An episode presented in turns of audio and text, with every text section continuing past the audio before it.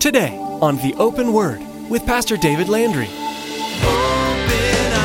Hearts, change us from within by the open word. Give us ears to hear your truth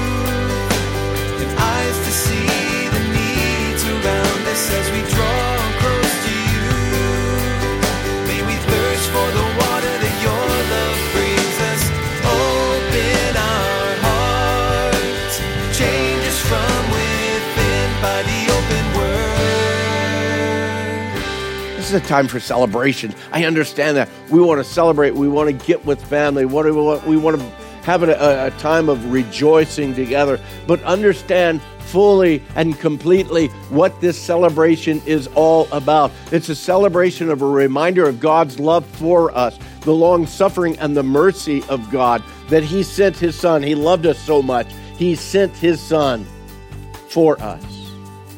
But in that love and in that mercy, there is also the judgment, the holiness, and the righteousness of God. Stop and think about the list of things you have to do every year around this time of year. There's always that one person that is nearly impossible to buy for. The family dinner needs to be planned. Oh, and don't forget to climb up into the attic and get all the ornaments down for the tree. It's easy to lose sight of what's important during the Christmas season. The last time you were here with us, Pastor David began sharing with us the history behind Advent. Today, we'll continue to learn more. Now, here's Pastor David with part two of today's message The Understanding of Advent.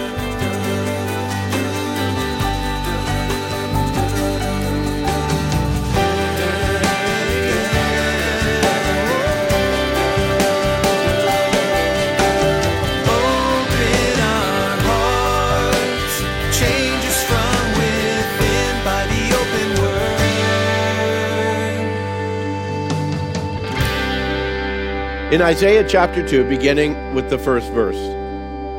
The word that Isaiah, the son of Amos, saw concerning Judah and Jerusalem.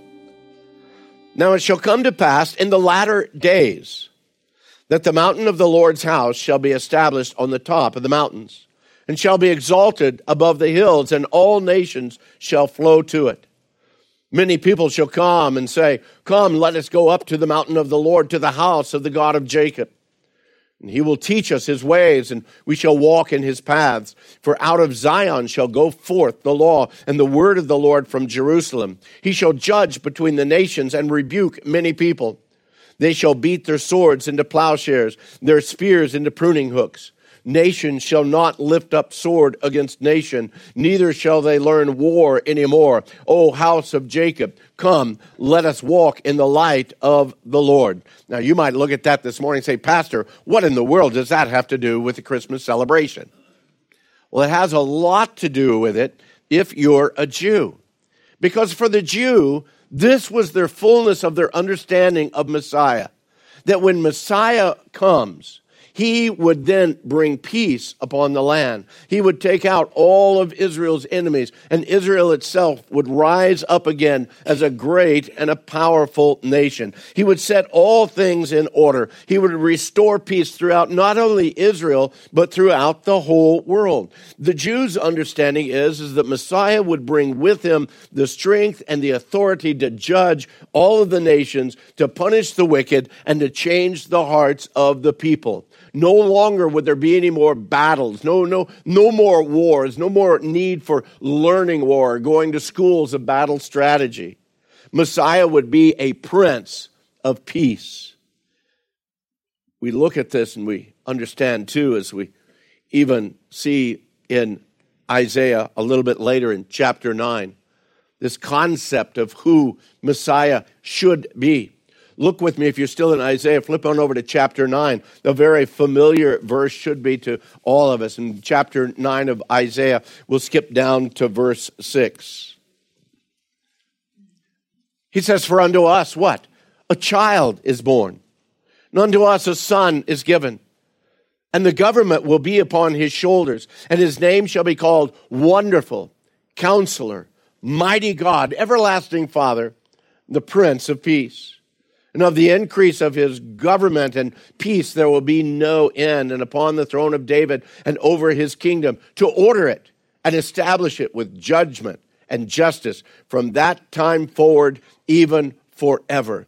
You see, for the Jew, they understood that when Messiah comes, he comes as that Prince of Peace, and he was going to establish this kingdom of peace.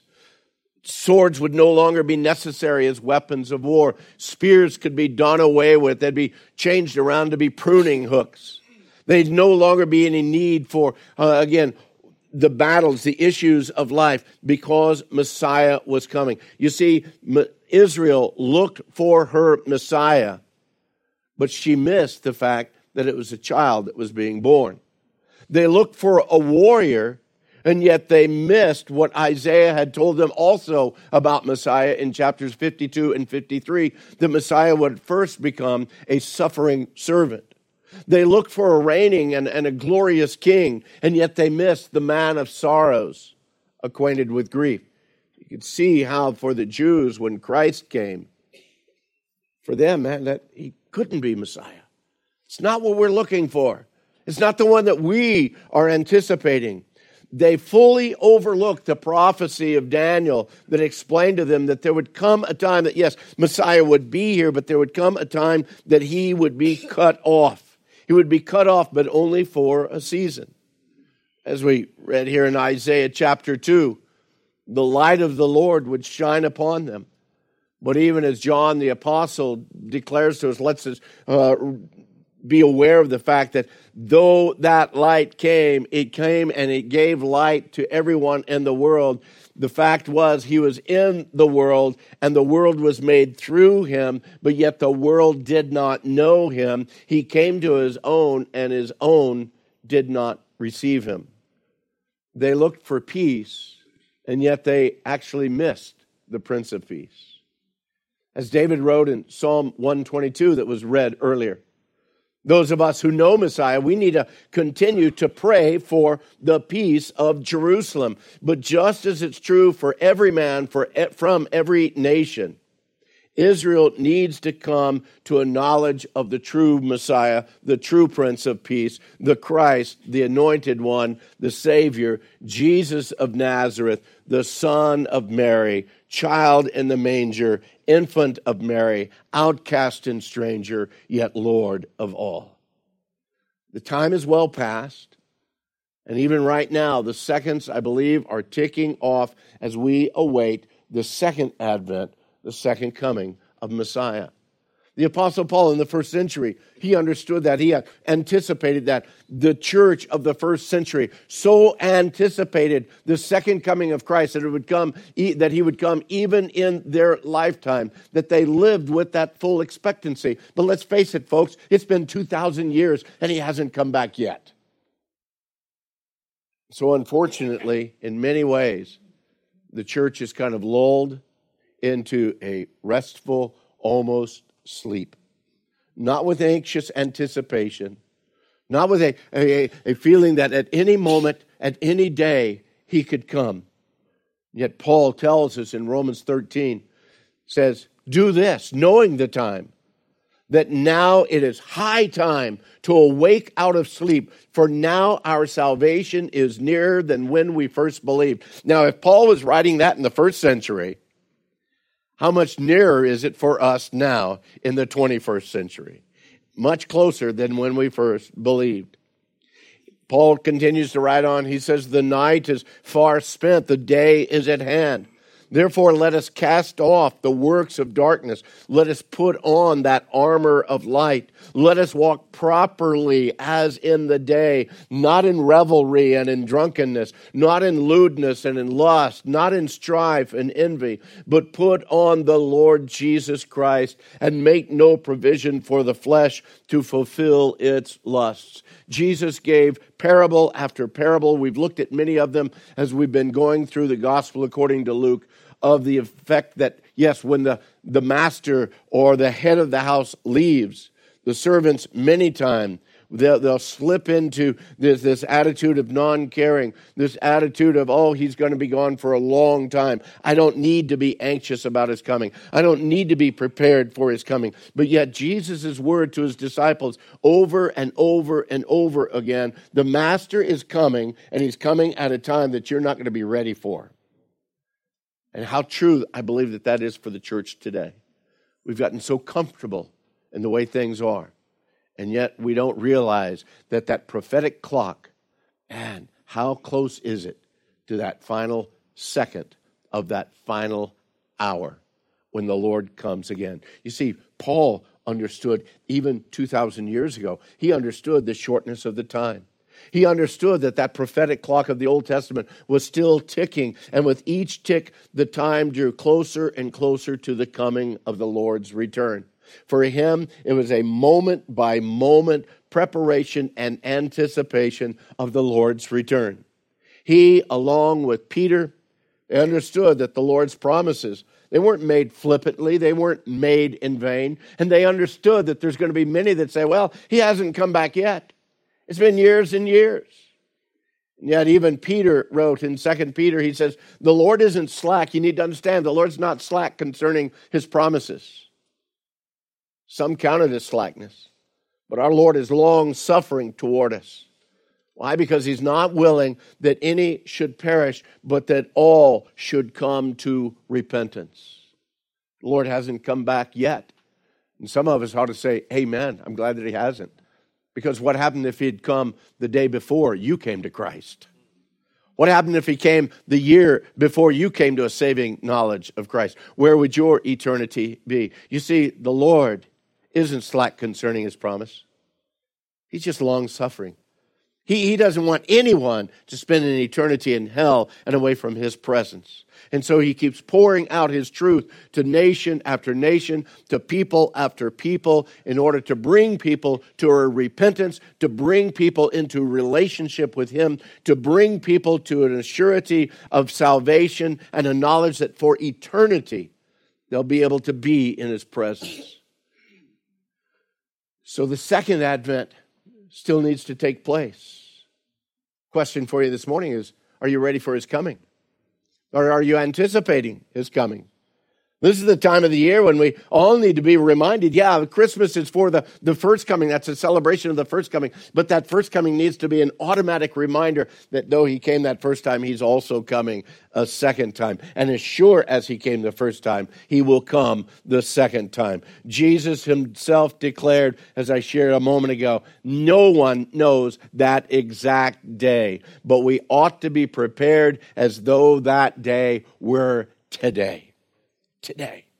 Look with me, if you would, in Matthew chapter 24. Matthew 24 and 25 is some of Jesus' most direct and, and, and, and clear teachings of his second coming. Matthew chapter 24. Look down in verse 36 with me, if you would. And Jesus speaking of his coming again. He says, But of that day and hour no one knows, not even the angels of heaven, but my Father only. But as the days of Noah were, so also will the coming of the Son of Man be. For as in the days before the flood, they were eating and drinking and marrying and giving in marriage until the day that Noah entered the ark. And they did not know until the flood came and took them all away. So also will the coming of the Son of Man be?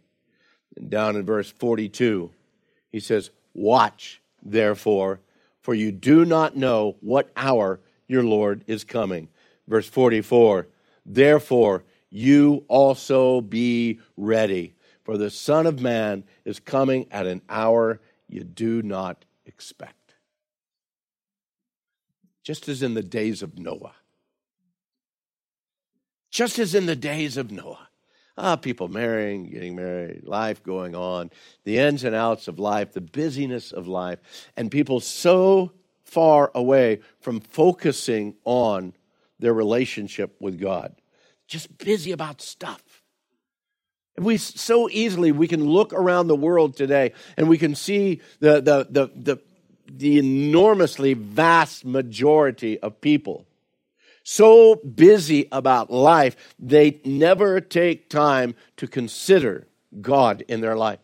They never take time to consider the word and the principles and the declarations of who Christ is in their life. They never take time to consider that just as there was an eternity before, there's also eternity yet to come. And even in our educational system, even in our understanding, we're talking, oh no, you know, life comes, boom, we're only here for a short time, and then it's over, it's done with. But, beloved, let me assure you on the authority of God's word, there's an eternity that stands before each one of us. And mankind is so busy about these 80, 90, 100 years that we live here that they don't ponder eternity. And you know the sad declaration is? The sad truth of that is? Many within what's called the church are the same way. We get so busy about the here and now that we forget about or we don't ponder the hereafter and what awaits us. Oh, this is a time for celebration. I understand that. We want to celebrate. We want to get with family. What do we want? We want to have a, a time of rejoicing together. But understand fully and completely what this celebration is all about. It's a celebration of a reminder of God's love for us, the long suffering and the mercy of God, that He sent His Son. He loved us so much. He sent His Son for us. But in that love and in that mercy, there is also the judgment, the holiness, and the righteousness of God that's going to be revealed in a very real way at that second coming. Today, we celebrate. It's good to celebrate. It's good to be reminded of the love and of the compassion of God towards all of humanity. His common graces cover all of humanity. We celebrate the first advent. We celebrate that, that first coming of Jesus. And in the midst of that celebration, we see that amazing hand of God being worked out in a multitude of events. Not, not circum, uh, circumstances, not in a helter skelter way, but we see actually God incidences taking place as He puts all these things together. All the right pieces in all the right places and all at the right time. Brings together the fullness of that prophetic declaration that Isaiah gave us. Yeah, unto us a child is born, unto us that son was given. That government is going to be upon his shoulder.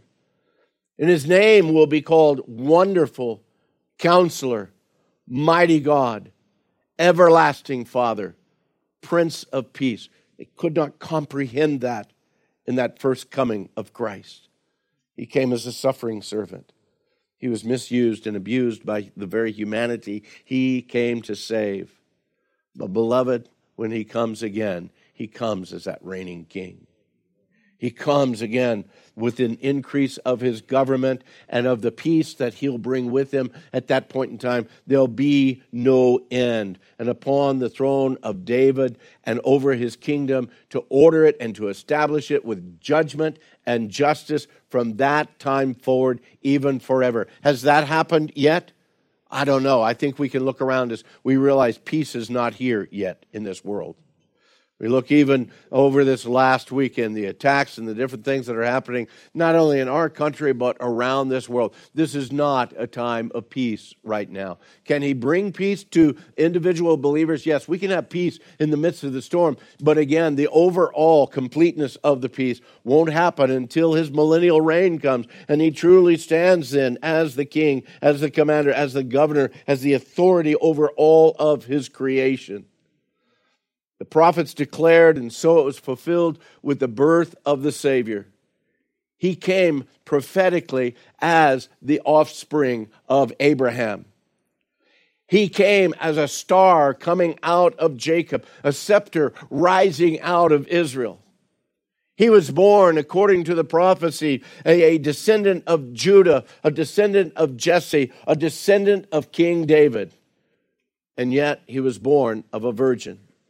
He was born in, in Bethlehem. And again, the, all the circumstances that came about, even for him to be born in Bethlehem when his family lived up in Nazareth, how God worked all of these things around and together for that to happen. Born in Bethlehem, and yet, even as the prophecies declare, I called him up out of Egypt. How in the world did he get to Egypt? Well, you know, because of the threats of Herod, that the family was driven down into Egypt. This is something that God had prophesied years and years before the event ever took place.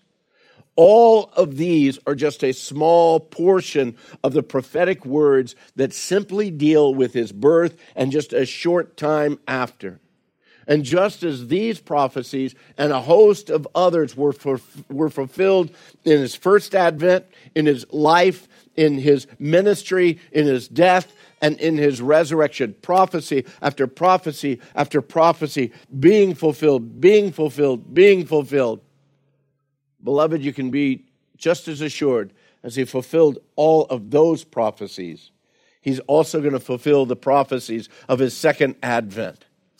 When we look around us, seem to us, seems to me, that the world's ripe for his coming as in the times of Noah. Yeah, we look at the craziness of the world and say, even so, Lord Jesus, come quickly.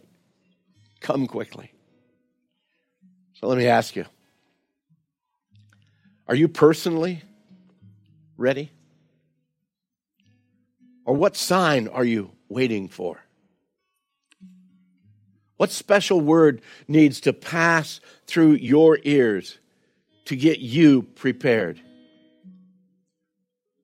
As a non believer, if you're here this morning, you don't know Christ as your Savior, you don't know that your sin is forgiven, what are you waiting for?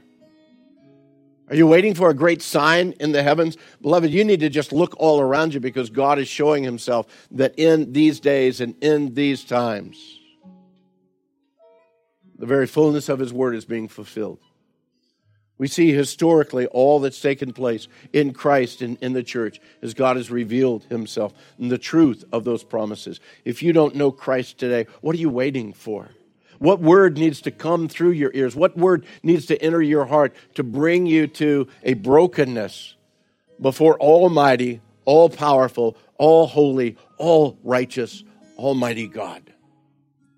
For you as a believer, if you're here today, what needs to take place for you to get your act together and to really prepare yourself that at any moment, at any day, a trumpet shall sound, and I believe in the rapture of the church. I believe that there's going to be a trumpet that comes, and we will rise up to be with the Lord, ever with the Lord. And you know, there's, there's not a prophecy that needs to be fulfilled for that to happen. Nothing. Where, where that could happen at any point, at any time. The trumpet could call, the dead in Christ shall rise first, and we which are alive and remain shall be caught up in the air to meet the Lord. Jesus declared, Watch therefore. If you don't know what hour your Lord is coming, therefore you also be ready, for the Son of Man is coming at an hour you do not expect when Christ was born in Bethlehem, there were some that were living in anticipation. We read of Simeon, we read of Anna, we read of others who were anticipating the coming of Messiah. But the rest of the world was just busy about things, and they missed the coming of Messiah. Well, let me assure you, ain't nobody going to miss his second coming. But a whole lot of people are going to be unprepared for it. So even as we celebrate his first advent, make certain your heart is ready for his second.